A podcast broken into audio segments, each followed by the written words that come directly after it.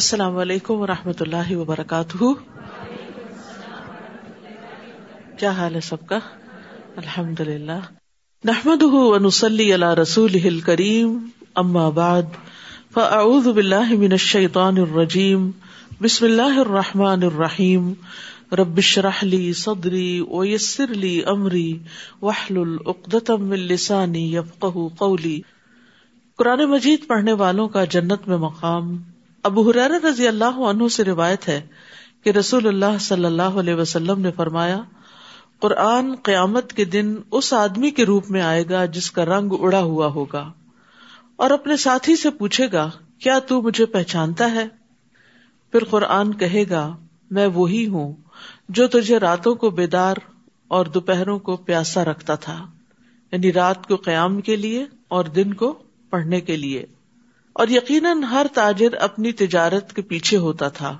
یعنی بزنس والے بزنس کی طرف دوڑ رہے ہوتے تھے۔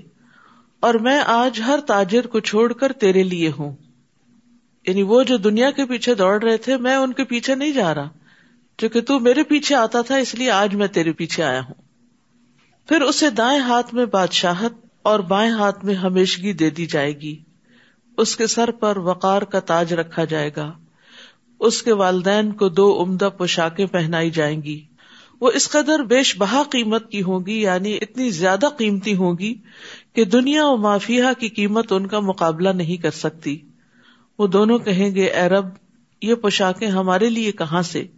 کہا جائے گا، اپنے بیٹے کو قرآن سکھانے کی وجہ سے۔ صاحب قرآن کو روز قیامت کہا جائے گا کہ پڑھتا جا اور جنت کے درجے چڑھتا جا۔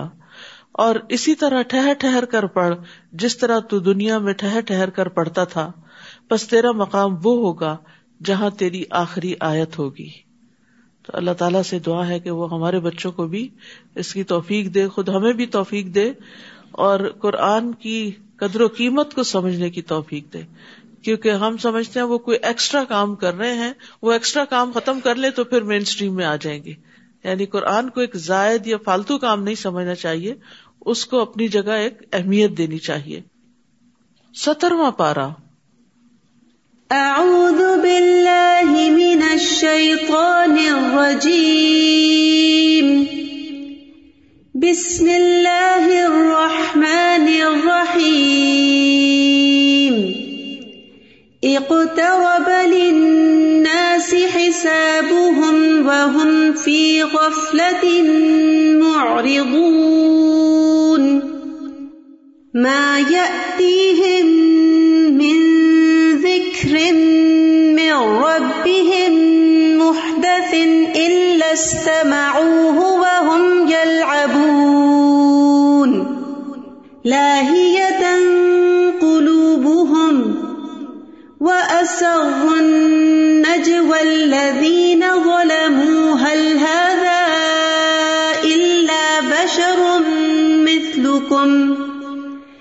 أفتأتون السحر وأنتم تبصرون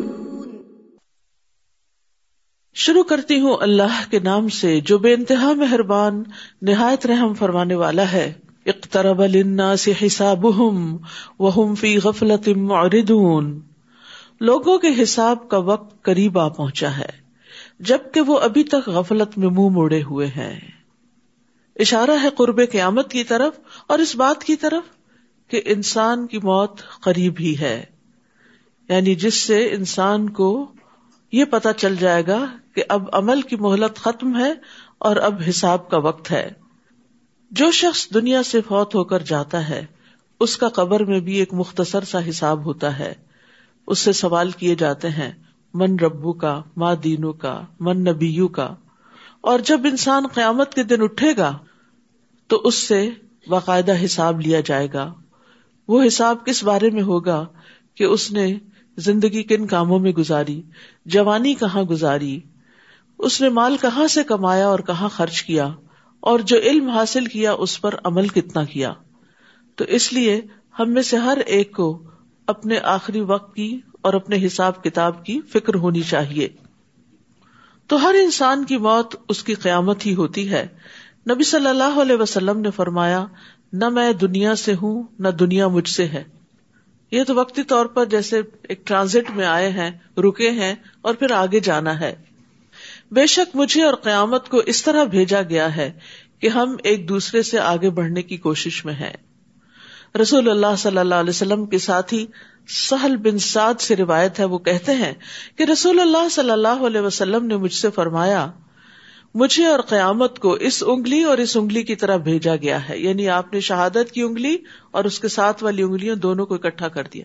یعنی آپ کے بعد اب اور کوئی نبی نہیں آئے گا، بلکہ اب ہم قیامت کی طرف ہی جا رہے اور ایک حقیقت ہے کہ دنیا کی ایگزٹینس میں جتنا وقت گزر چکا ہے، اس کے مقابلے میں اب آئندہ بہت تھوڑا باقی رہ گیا ہے اور قیامت قریب ہی ہے۔ ابئی ابن کاب سے مروی ہے، وہ فرماتے ہیں، جب رات کا تہائی حصہ گزر جاتا تو رسول اللہ صلی اللہ علیہ وسلم اٹھ کھڑے ہوتے اور فرماتے، اے لوگو، اللہ کو یاد کرو، اللہ کو یاد کرو، آ گئی کانپنے والی، اس کے بعد زلزلے کا ایک اور جھٹکا آ پڑے گا، آ گئی موت اپنی سختیوں کے ساتھ۔ تو یہاں پر ہم دیکھتے ہیں کہ نبی صلی اللہ علیہ وسلم لوگوں کو جو رات کا آخری حصہ بہت میٹھی نیند آنے کا وقت ہوتا ہے نا، تو اس وقت خبردار کر رہے ہیں کہ آ گئی کانپنے والی یعنی قیامت زلزلے کے ساتھ آئے گی، اور آ گئی موت اپنی سختیوں کے ساتھ یعنی بڑی قیامت تو بعد میں آئے گی، لیکن چھوٹی قیامت جو موت ہے، وہ بھی بہت قریب ہے، اور موت کی اپنی سختیاں ہیں۔ نبی صلی اللہ علیہ وسلم نے یہ بھی فرمایا کہ جنت تم سے تمہارے جوتے کے تسمے سے بھی زیادہ قریب ہے، اور اسی طرح آگ بھی۔ تو انسان جنت کے لیے کوشاں رہے۔ ما يأتيهم من ذكر من ربهم محدث الا استمعوه وهم يلعبون جب بھی ان کے پاس ان کے رب کی طرف سے کوئی نئی نصیحت آتی ہے یعنی نئی آیات اترتی ہیں، تو وہ اسے سن لیتے ہیں، مگر کھیل میں پڑے رہتے ہیں۔ یعنی اس میں کوئی غور و فکر نہیں کرتے اور اس کے مطابق عمل نہیں کرتے، آخرت کی کوئی تیاری نہیں کرتے، کوئی نصیحت حاصل نہیں کرتے۔ لاہیت ان کے دل تو اور باتوں میں منہمک ہیں۔ یعنی آخرت کی فکر کرنے کی بجائے یہ دنیا کے بارے میں فکر مند ہے اور یہ ظالم خفیہ مشورے کرتے ہیں کہ کیا یہ تمہارے جیسا بشر ہی نہیں؟ یعنی یہ بھی تو ایک انسان ہی ہے۔ پھر تم دیکھتے بھالتے اس کے جادو میں کیوں پھنستے ہو؟ یعنی نبی صلی اللہ علیہ وسلم کے بارے میں شکوک و شبہات لوگوں کے دلوں میں ڈالتے تھے۔ اور نان سیریس رویہ اختیار کرتے تھے اور آپس میں ایک دوسرے سے مشورے کر کے وہ پروپیگنڈا پھر عام کرتے۔ رسول نے کہا کہ آسمان اور زمین میں جو بھی بات ہو رہی ہو، میرا رب اسے خوب جانتا ہے، کیونکہ وہ سب کچھ سننے اور جاننے والا ہے۔ یعنی اس قسم کی کانسپریسیز اور اس قسم کی وسپرنگ اور ایسی باتیں آپ تک بھی پہنچتی۔ لیکن تسلی کس بات سے ہوتی؟ کہ میرا رب سن رہا ہے ان باتوں کو، وہ جانتا ہے وہ خود ان سے نبٹ لے گا۔ تو بہت دفعہ ایسا ہوتا ہے کہ دین کی طرف بلانے والا جب لوگوں کو اللہ کی طرف بلاتا ہے، آخرت کی یاد دلاتا ہے، تو لوگ یہ دیکھنے کی بجائے کہ یہ کہہ کیا رہا ہے، وہ یہ دیکھنے لگتے ہیں یہ خود کون ہے؟ یہ کیا کرتا ہے؟ اور کوئی بھی انسان انسانوں کے معیار پہ پورا نہیں اتر سکتا۔ آپ جو چاہیں کر لیں۔ تھوڑی سی تعریف کریں گے اور بہت ساری تنقید کریں گے۔ آپ نیکی کے رستے پر ہوں، آپ غلط کام کر رہے ہوں، آپ اچھا کر رہے ہوں، برا کر رہے ہوں، لوگ اس پہ تبصرہ کرنے سے باز نہیں رہتے۔ تو اسی طرح پیغمبر علیہ السلام کے اوپر بھی وہ طرح طرح کے الزامات لگاتے تھے۔ ہر روز ایک نیا الزام لے کر آتے، تو اس پر آپ کا طرز عمل کیا ہوتا کہ میرے رب کو سب پتا ہے۔ میں کون ہوں؟ میری حقیقت کیا ہے؟ میں جو پیش کر رہا ہوں وہ کیا چیز ہے؟ اور جو اس کا نتیجہ ہے وہ کیا ہے؟ اور ان سب باتوں کو رب جانتا ہے۔ اس لیے فکر کی بات نہیں۔ بلکہ وہ تو یہ کہتے ہیں کہ یہ قرآن کی آیات پراگندہ خواب ہیں۔ یہ رات کو کوئی خواب دیکھتے ہیں اور صبح اٹھ کے ہمیں سنانے لگتے ہیں آیتوں کی شکل میں۔ نوز باللہ۔ بلکہ یہ اس کی اپنی خود ساختہ چیز ہے۔ اس کو اللہ کا کلام نہیں مانتے۔ نبی صلی اللہ علیہ وسلم کی گھڑی ہوئی بات سمجھتے۔ بلکہ یہ شاعر ہے۔ ورنہ اسے ہمارے پاس کوئی ایسا معجزہ لانا چاہیے۔ جیسا کہ پہلے رسول معجزات دے کر بھیجے گئے تھے۔ حالانکہ جس بستی کو بھی ہم نے ان سے پہلے ہلاک کیا، وہ ایمان نہیں لائی تھی۔ تو گویا اب یہ ایمان لائیں گے؟ یعنی پہلو کو بھی معجزے دکھائے گئے نہیں مانے، تو یہ بھی ماننے والے نہیں۔ اور اے نبی، آپ سے پہلے ہم نے جتنے بھی رسول بھیجے، وہ سب مرد ہی تھے، جن کی طرف ہم وہی کرتے تھے۔ لہذا اگر تم لوگ یہ بات نہیں جانتے، تو اہل ذکر اہل کتاب سے پوچھ لو۔ یہ بڑا اہم ایک اصول دیا گیا فس اہل وکری ان کن تم لاتا کہ جو بات انسان کو نہ معلوم ہو، وہ علم والوں سے پوچھ لیا کرے۔ یعنی پوچھنے میں، جاننے میں اس کو کوئی حیا نہیں ہونی چاہیے، کوئی جھجک نہیں ہونی چاہیے۔ خیر کی بات کا انسان کو حریص ہونا چاہیے۔ اور جس چیز میں بھی شبہ ہو، شک ہو، عمل کے اعتبار سے کوئی کنفیوژن ہو کسی چیز کے کرنے کے اعتبار سے، تو انسان کو تکبر نہیں کرنا چاہیے، حیا نہیں کرنی چاہیے، اور جس کو صحیح بات معلوم ہو، اس سے وہ بات معلوم کر لینی چاہیے۔ فس اہل وکری ان کن تم لا اور یہاں پر رسول اللہ صلی اللہ علیہ وسلم کی رسالت کے بارے میں کہا گیا ہے کہ اگر تمہیں آپ کی رسالت کے بارے میں کوئی شک ہے، تو رسول کی نشانیاں کیا ہوتی ہیں؟ یہ جاننے والوں سے پوچھ لو۔ تاکہ تمہارا یہ شک دور ہو جائے۔ ہم نے ان رسولوں کے جسم ایسے نہیں بنائے تھے جو کھانا نہ کھاتے ہوں، اور وہ ہمیشہ رہنے والے بھی نہ تھے۔ پھر ہم نے ان رسولوں سے جو وعدہ کیا تھا اسے پورا کر دیا۔ ہم نے انہیں بھی بچا لیا، اور جس جس کو ہم نے چاہا، اسے بھی، اور حد سے آگے بڑھنے والوں کو ہلاک کر دیا۔ لوگو بلا شبہ یقیناً ہم نے تمہاری طرف ایسی کتاب نازل کی ہے جس میں تمہارا ہی ذکر ہے۔ کیا تم سمجھتے نہیں؟ یعنی یہ قرآن جو ہے یہ تمہاری ہی بات کرتا ہے۔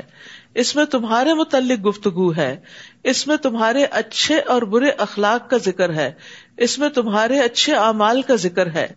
اگر تم اس کو مضبوطی سے تھام لو گے اور جو کچھ اس میں ہے اس پر پوری طرح عمل پیرا ہو جاؤ گے تو اس میں تمہارا ہی شرف اور عزت ہے۔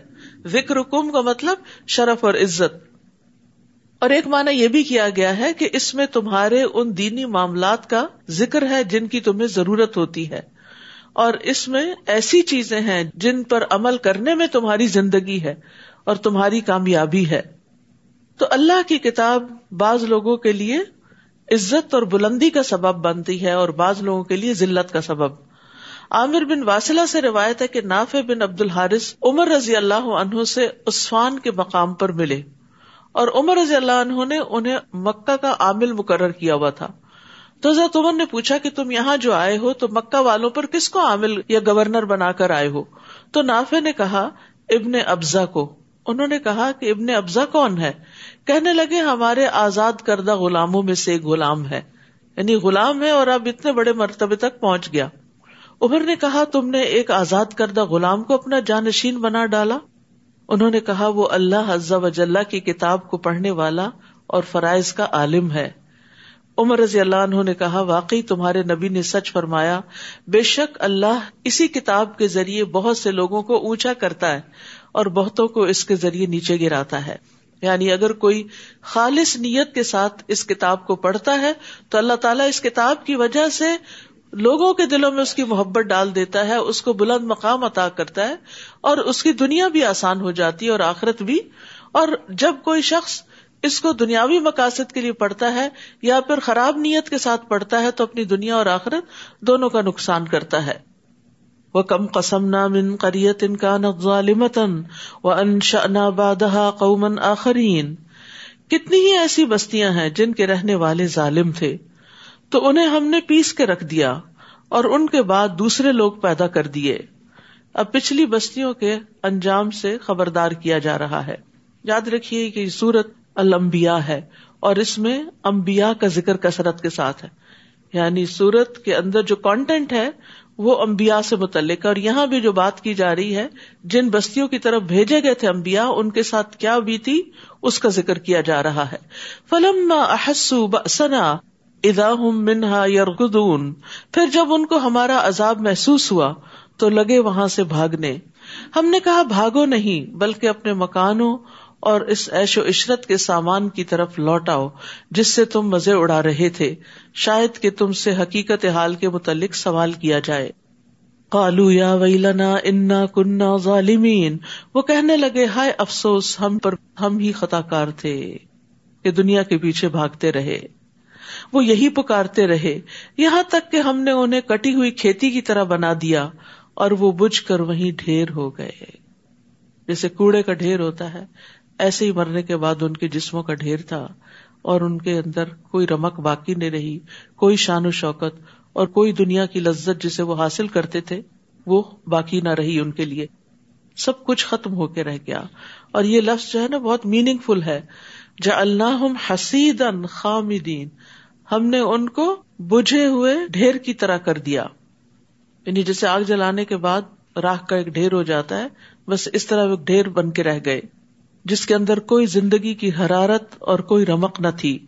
اور ہم نے آسمان، زمین اور جو کچھ ان کے درمیان ہے، انہیں محض کھیل کے طور پر پیدا نہیں کیا کہ انسان ان چیزوں کو دیکھ کر انجوائے کرے، ان کو کام میں لائے اور پھر رب کو راضی نہ کرے۔ اگر ہمارا مقصود کھیل ہی ہوتا تو اپنے ہاں ہی ایسا کر سکتے تھے۔ بلکہ ہم باطل پر حق کی ضرب لگاتے ہیں، تو حق باطل کا بھیجا نکال دیتا ہے اور باطل شکست کھا کر بھاگ اٹھتا ہے۔ اور تمہارے لیے ہلاکت ہے ان باتوں کی وجہ سے جو تم بیان کرتے ہو۔ آسمانوں اور زمین میں جو کچھ ہے، سب اسی کا ہے۔ اور جو مخلوق یعنی فرشتے، اس کے حضور میں ہے یعنی آسمانوں میں ہے وہ اس کی بندگی سے اکڑتے نہیں، تکبر نہیں کرتے، اور نہ ہی وہ اکتاتے ہیں۔ یعنی عبادت کر کر کے تھکتے نہیں۔ آج کل تھوڑی سی ایکسٹرا عبادت ہو رہی ہے، تو ہم سب اپنا اپنا جائزہ لے سکتے ہیں کہ ذرا سی اگر رکت لمبی ہونے لگے، ذرا سا قیام کا وقت لمبا ہونے لگے، ذرا سا قرآن کا وقت زیادہ ہونے لگے، اپنا جو ذاتی مطالعہ بھی کرتے ہیں، تو ہم یون کرنے لگتے ہیں، تھک جاتے ہیں، ہلنے جلنے شروع ہو جاتے ہیں، لیکن فرشتے ایسے نہیں کرتے۔ وہ مستقل طور پر عبادت کرتے ہیں۔ دم لیتے ہی نہیں۔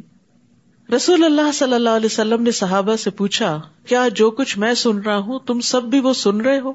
انہوں نے کہا، ہم تو کوئی چیز نہیں سن رہے۔ آپ نے فرمایا، بے شک میں تو آسمان کے چرچرانے کی آواز سن رہا ہوں۔ یہ اس طرح ہوتا ہے جیسے چارپائی پر اگر زیادہ لوگ بیٹھ جائیں نا، تو اس کی چولہے ہلنے لگتی ہیں۔ تو آسمان کتنا بڑا ہے اور آسمان چرچرا رہا ہے بوجھ سے۔ اور اسے چرچرانے پر ملامت بھی نہیں کیا جا سکتا، کیونکہ وہاں تو ایک بالشت کے برابر بھی جگہ ایسی نہیں، جہاں کوئی فرشتہ سجدہ یا قیام نہ کر رہا ہو۔ سبحان اللہ۔ پھر اللہ کو ہماری عبادتوں کی کیا ضرورت ہے؟ اور وہ تو جب اللہ کی عبادت کرتے ہیں تو پوری طرح یکسو ہو کے کرتے ہیں۔ ہم بعض اوقات کھڑے تو اللہ کے حضور ہوتے ہیں اور سوچ دنیا کے بارے میں رہے ہوتے ہیں۔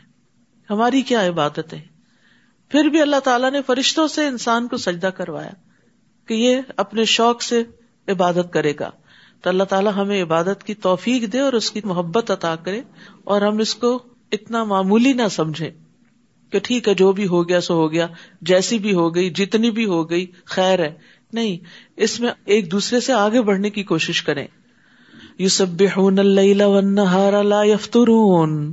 وہ دن رات اس کی تصویر کرتے اور کبھی دم لیتے ہی نہیں، رکتے ہی نہیں کنٹینیوس نان اسٹاپ تصویر ہم زیادہ سے زیادہ کتنی دیر ذکر کر لیتے ہم ذکر شروع کرتے ہیں، ادھر بچے نے کچھ کیا، اس کو سمجھانے میں لگے، اس کے بعد خود بھی اپنا ذکر بھول گئے۔ کتنی دفعہ ایسا ہوتا ہے نا کہ ہم کوئی چیز شروع کرتے ہیں اور پھر اس کو آدھے میں ہی چھوڑ دیتے ہیں، پوری ہی نہیں کرتے، یا تھوڑی دیر کے بعد تھک جاتے ہیں۔ یا اور چیزوں میں لگ جاتے ہیں جو ہماری زیادہ دل پسند ہے اور اب تو ماشاء اللہ جب سے اسمارٹ فونز آئے ہیں، اس کے بعد ذکر کی جو مقدار ہے لازمن کم ہوئی ہے۔ کیونکہ ہم ہر تھوڑی دیر بعد جا کے پھر اس کو کھول کے بیٹھ جاتے ہیں، کوئی میسج تو نہیں۔ اور وہ جو ذکر کا سلسلہ ہوتا ہے، وہ لازمن منقطع ہوتا ہے۔ تو اس لیے جب تک آپ اپنا ٹارگیٹ پورا نہ کر لیں، ہر دن کا ایک ٹارگیٹ سیٹ کریں۔ کہ میں یہ اور یہ تصویر کروں گی دروشب کی تصویر کروں گی، استغفار کی کروں گی، آیت کریمہ کی کروں گی، یا حیو یا قیوم برحمت کا استغیث کی کروں گی، لا الہ الا اللہ وحدہ لا شریک اللہ کی کروں گی، اور اس کے علاوہ بھی یا زل جلال والاکرام، سبحان اللہ والحمد للہ ولا الہ الا اللہ واللہ اکبر، تو دن کے ٹارگیٹ سیٹ کیا کرے اور اس کے اوقات بھی اگر مقرر کر لیں تو پھر اس وقت انسان آٹومیٹیکلی ان ازکار کی طرف آ جاتا ہے۔ مثلا کھانا پکاتے ہوئے میں کنٹینیوسلی یہ ذکر کروں، کوئی ایک مقرر کر لیں کلیننگ کے وقت یہ کروں گی، فلاں وقت یہ کروں گی، بستر پر جا کر سونے سے پہلے یہ کروں گی۔ تو اس سے کیا ہوگا کہ ان شاء اللہ آپ کسی نہ کسی مقدار میں ضرور ذکر کر پائیں گے۔ لیکن اگر آپ نے ٹارگیٹ نہیں سیٹ کیا نا کوئی گول نہیں اپنا مقرر کیا، تو پھر کیا ہوگا؟ پھر یہی لڑکڑاتے رہ گئے کبھی کیا، کبھی نہ کیا، کبھی تھوڑا کیا، کبھی زیادہ کیا۔ اور پھر جب یہ پورے کر لیں اپنے ٹارگیٹس یعنی جیسے ڈرائیونگ کرتے ہوئے ایک ٹارگیٹ آپ نے رکھا ہوا تو وہ پورے کر لیں، تو پھر اس کے بعد اپنے فون اٹھائیں۔ ہر وقت کوئی ایمرجنسی نہیں ہوتی کہ ہمیں ہر وقت میسج چیک کرنا ہے۔ اب تو ادب آداب بھی بھول گئے ہیں۔ کسی کی مجلس میں بیٹھے ہوئے ہوں، بچوں کے ساتھ بیٹھے ہوئے ہوں، شوہر کے ساتھ بیٹھے ہوئے ہوں، دھیان ادھر ہے مطلب حیرت کی بات ہے کہ جو سامنے والا ہے، اس کی کوئی امپورٹینس نہیں۔ صرف وہی بہت امپورٹینٹ ہے جو نظروں سے غائب ہے۔ اور وہ جب نظروں میں آئیں گے تو وہ بھی بھول جائیں گے۔ تو اس لیے فون کے بھی اوقات مقرر کریں۔ اگر نماز کے اوقات مقرر ہے نا، تو اس کے بھی اوقات مقرر کر لیں اور ذکر کے بھی اوقات مقرر کریں تاکہ آپ اس زندگی سے کچھ فائدہ اٹھا لیں۔ کل حسرتیں نہ ہو کہ ہم نے اتنا وقت اس پہ لگا دیا۔ بچوں کے لیے تو ہم اسکرین ٹائم فکس کرتے ہیں۔ تو اپنے آپ کو اس سے آزاد محسوس کرتے ہیں۔ کیا انہوں نے زمین میں ایسے الہ بنا رکھے ہیں جو انہیں عذاب الہی سے مر جانے کے بعد زندہ اٹھا کھڑا کریں گے؟ اگر زمین و آسمان میں اللہ کے سوا کوئی اور بھی الہ ہوتے تو زمین و آسمان کا نظام درہم برہم ہو جاتا۔ لہذا جو کچھ یہ لوگ بیان کرتے ہیں ان سے اللہ پاک ہے جو عرش کا مالک ہے۔ فسبحان اللہ رب العرش اما یسفون لا يسأل اما يفعل وهم يسألون وہ جو کچھ کرتا ہے، اس سے کوئی باز پرس نہیں کر سکتا۔ البتہ ان سے ضرور باز پرس ہوگی۔ یعنی اللہ تعالیٰ اپنی مخلوق کے بارے میں جو فیصلہ کرتا ہے، مخلوق اس سے پوچھ نہیں سکتی کہ یار اب تو نے ہماری یہ تقدیر کیوں مقرر کی؟ اور اللہ اس مخلوق سے ان کے عمل کے بارے میں ضرور پوچھے گا، کیونکہ ساری مخلوق اللہ کی ملکیت ہے، اللہ کی غلام ہے۔ کیا انہوں نے اللہ کے علاوہ دوسرے الہ بنا رکھے ہیں؟ آپ ان سے کہیے، اس پر اپنی کوئی دلیل تو لاؤ۔ یہ ذکر یعنی قرآن، ان لوگوں کے لیے نصیحت ہے جو میرے ساتھ ہیں انہیں نبی صلی اللہ علیہ وسلم کے۔ اور یہ ذکر، تورات اور انجیل وغیرہ، ان لوگوں کے لیے بھی جو مجھ سے پہلے تھے۔ یعنی اللہ نے پہلے لوگوں کے لیے بھی ذکر بھیجا اور محمد صلی اللہ علیہ وسلم کی امت کے لیے بھی۔ مگر ان میں سے اکثر لوگ حق بات کو نہیں جانتے، لہٰذا وہ اس سے منہ پھیر لیتے ہیں۔ اور آپ سے پہلے ہم نے جو بھی رسول بھیجا اس کی طرف یہی وہی کرتے رہے کہ میرے سوا کوئی الہ نہیں۔ لہذا صرف میری ہی عبادت کرو۔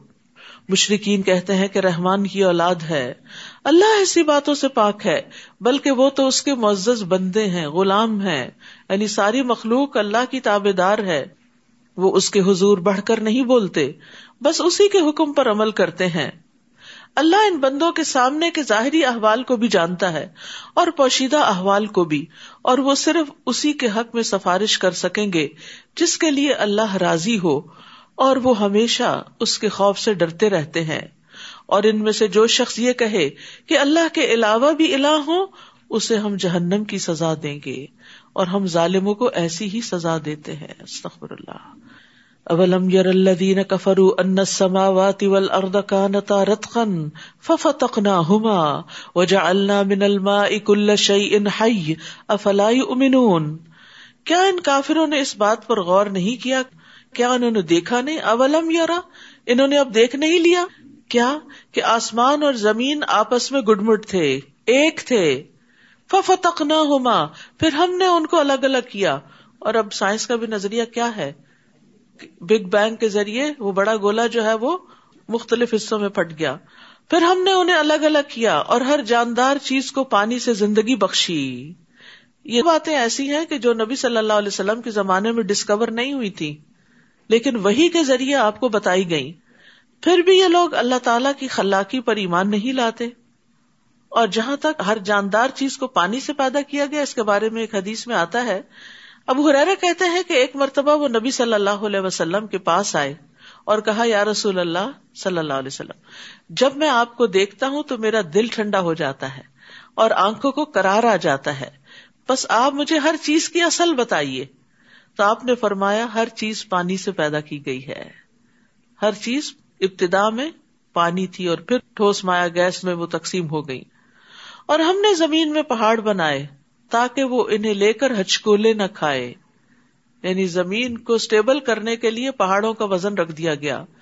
نیز اس میں کشادہ راہیں بنا دی تاکہ لوگ راستہ معلوم کر سکیں۔ اگر یہ نیچرل ہائی ویز نہ ہوتی تو لوگ ایک علاقے سے دوسرے علاقے تک جانے میں بہت مشقت پاتے۔ اور آسمان کو ایک محفوظ چھت بنا دیا۔ پھر بھی یہ لوگ اللہ کی نشانیوں کی طرف توجہ نہیں کرتے۔ تو یاد رکھیے، اللہ کی نشانیوں کی طرف توجہ کرنا، غور و فکر کرنا، یہ بھی عبادت ہے۔ اور یہ بھی ہمارے لیے لازم ہے۔ جس طرح قرآن کی آیات کو پڑھنا ضروری ہے، اسی طرح کائنات کی آیات کو اسٹڈی کرنا بھی ضروری ہے۔ اور ان علوم کو حاصل کرنا بھی ضروری ہے جس سے یہ کام آسان ہو۔ اور ایسے علوم کو عبادت کی نیت سے حاصل کرنا چاہیے، تاکہ وہ مشکل کام آسان ہو جائے اور انسان یہ نہ سوچے کہ میرا وقت ضائع ہو رہا ہے۔ ورنہ بہت سے بچے جب قرآن حفظ کر کے دین کا علم حاصل کر کے یونیورسٹی جاتے ہیں، تو وہ اتنا مزہ نہیں آتا، ذرا ٹف لائف ہوتی ہے، تو وہ کہتے ہیں ہمارا وقت ضائع ہو رہا ہے، ہمارا دل نہیں لگ رہا۔ تو ان کو یہی نصیحت کریں کہ یہ علوم پڑھنا بھی اس نیت کے ساتھ کہ اللہ تعالیٰ کی تخلیق کے بارے میں ہمیں گہرائی عطا کرتے ہیں، یہ بھی سراسر عبادت ہے۔ وہی تو ہے جس نے رات اور دن اور سورج اور چاند کو پیدا کیا، یہ سب سیارے اپنے اپنے مدار میں تیر رہے ہیں۔ اے نبی، آپ سے پہلے بھی ہم نے کسی انسان کے لیے دائمی زندگی تو نہیں رکھی۔ ہمیشہ کے لیے تو کوئی بھی اس دنیا میں نہیں آیا۔ اگر آپ مر جائیں تو کیا یہ ہمیشہ زندہ رہیں گے؟ تو یاد رکھیے امبیا کو بھی دنیا سے جانا ہوتا ہے، وہ بھی فوت ہوتے ہیں۔ رسول اللہ صلی اللہ علیہ وسلم نے فرمایا، جبریل میرے پاس آئے اور کہا، اے محمد صلی اللہ علیہ وسلم، جیسے چاہو زندگی گزارو، بالآخر مرنا تو ہے۔ جس کو چاہو اپنا محبوب بنا لو۔ یقیناً تجھے بالآخر اس سے جدا تو ہونا ہے۔ یعنی اس دنیا میں انسان جیسی چاہے زندگی بسر کرے، لیکن مرنا تو ہے ہی۔ جتنا چاہے دنیا کا سامان اکٹھا کر لے، آرائشوں اور آسائشوں کے سامان اور زینت کے سامان اکٹھے کر لے دنیا میں۔ اور جس جس چیز کی چاہے محبت اختیار کر لے، لیکن ایک دن یہ سب کچھ چھوڑ کے جانا۔ ہے یاد رکھیے، جس انسان کے پاس جتنا زیادہ ہوتا ہے نا اس کو اتنی ہی تکلیف زیادہ ہوتی ہے اس دنیا کو چھوڑنے کی۔ اسی لیے آپ نے اپنے خاندان میں اور دیگر لوگوں سے بزرگ خواتین کے قصے سن رکھے ہوں گے کہ جب میری ساس فوت ہوئی تو ان کے پاس بس دو جوڑے کپڑے تھے اور ایک چھوٹا سا باکس تھا اور بس یہ چند گنے چنے آئٹمس تھے ان کے پاس۔ تو خوش قسمت ہوتے ہیں ایسے لوگ جو اپنی ذمہ داریاں ادا کر کے جو اللہ نے ان کو زندگی میں دیا اپنے ہاتھوں سے تقسیم کر کے، صدقہ خیرات کر کے اور مختصر سی زندگی رکھتے ہیں اینڈ میں۔ یعنی اس کا نہیں مطلب جوانی میں بہت کچھ کٹھا کرنا چاہیے۔ ضرورت کا ہی ہو تو انسان کا وقت بچتا ہے۔ جب ضرورت سے زیادہ کوئی بھی چیز ہو جاتی ہے تو وہ انسان کے اوپر بوجھ ہو جاتی ہے۔ جیسے ضرورت کی انرجی تو ہمیں چاہیے، لیکن وہ ضرورت کی انرجی اگر فیٹ میں کنورٹ ہو کر انسان کا وزن بڑھا رہی ہے تو چلنا پھرنا ہی دوبر ہو جاتا ہے۔ تو اسی طرح زیادہ مال و متا جو ہے وہ انسان کے لیے وبال جان بن جاتا ہے۔ اور جتنا کم ہوتا ہے، جتنا مختصر ہوتا ہے، اس کا حساب بھی آسان اور اس کے ساتھ دنیا سے انسان آسانی سے رخصت ہوتا ہے کہ اس کو ریگریٹس نہیں ہوتی اور اس کو ان چیزوں کی یادیں نہیں ستاتی ہاں یہ چیز بھی ہے اور وہ چیز بھی ہے۔ اور اسی طرح یہ ہے کہ انسان انسانوں سے، چاہے اپنی اولاد ہو، والدین ہو، ان سے ایک فطری محبت کرتا ہے۔ لیکن وہ فطری محبت بھی حد سے آگے نہیں بڑھنی چاہیے، کیونکہ یہ انسان کی خود اپنے لیے نقصان دہ ہو جاتی۔ جو انسان اللہ کو سب سے بڑا محبوب بناتا ہے وہ لدین امن و شد حبن للہ، پھر وہ اس محبت کی تکلیف سے باہر نکل آتا ہے۔ وہ اولاد سے محبت رکھتا ہے، ان کی خیر خائی کرتا ہے، ان کے ساتھ ایک جذباتی لگاؤ رکھتا ہے۔ لیکن اتنا نہیں کہ جو ان کی جدائی انسان کو انتہائی غمگین کر دے۔ تو دنیا سے جاتے ہوئے، مرتے وقت دل ہلکا ہونا چاہیے۔ دنیا چھوڑنے کا بہت بڑا صدمہ نہیں ہونا چاہیے۔ یہ حسرتیں نہیں ہونی چاہیے کہ اف میری فلاں چیز کا کیا بنے گا اور فلاں بچے کا کیا ہوگا۔ اللہ ہے نا، ان سب چیزوں کو اللہ کے سپرد کر دینا چاہیے۔ اس کا یہ مطلب نہیں ہے سارے خیالات آپ کو مرتے وقت اچانک ہی کہیں سے الہام ہو جائیں گے، یہ ابھی سے آپ کو عملی طور پہ کرنا ہوگا۔ یہ چیزیں اپنی سوچ کا حصہ بنانی ہوگی۔ اور کس طرح انسان پریکٹیکلی ان چیزوں سے پھر تھوڑا ڈسٹینس ہوتا ہے، جب انسان اپنی عبادت پہ فوکس کرتا ہے اور اس وقت ان چیزوں سے ڈیٹیچ ہوتا ہے۔ جب انسان انسانوں کی بھلائی کے لیے کام کرتا ہے تو اس وقت ان چیزوں سے کچھ ڈیٹیچ ہوتا ہے۔ لیکن اگر انسان اللہ کے دین کے لیے وقت نہیں نکالتا، عبادت کے لیے وقت نہیں نکالتا اور صرف انہی چیزوں میں کھویا رہتا ہے، تو پھر یہ چیزیں وبال جان بن جاتی۔ یہ انسان کے لیے بہت بڑا صدمہ بن جاتی۔ جیسے پہلے میں میں نے ارض کیا تھا کہ موت کے وقت انسان کے دل کی جو کیفیت ہوگی، وہ موت کے بعد بھی پھر برقرار رہے گی۔ تو اس لیے بڑا ضروری ہے کہ نفس سے مطمئنہ حاصل ہو۔ اور نفس مطمئنہ زیادہ مال و دولت اور اولاد سے حاصل نہیں ہوتا، وہ نیک کام کر کے ہوتا ہے اور خصوصاً مال اور اولاد کو بھی نیکی کے رستے پر لگانے سے حاصل ہوتا ہے۔ تو اس چیز کے لیے انسان کو محنت اور کوشش کرنی چاہیے تاکہ دنیا سے واپسی آسان ہو جائے۔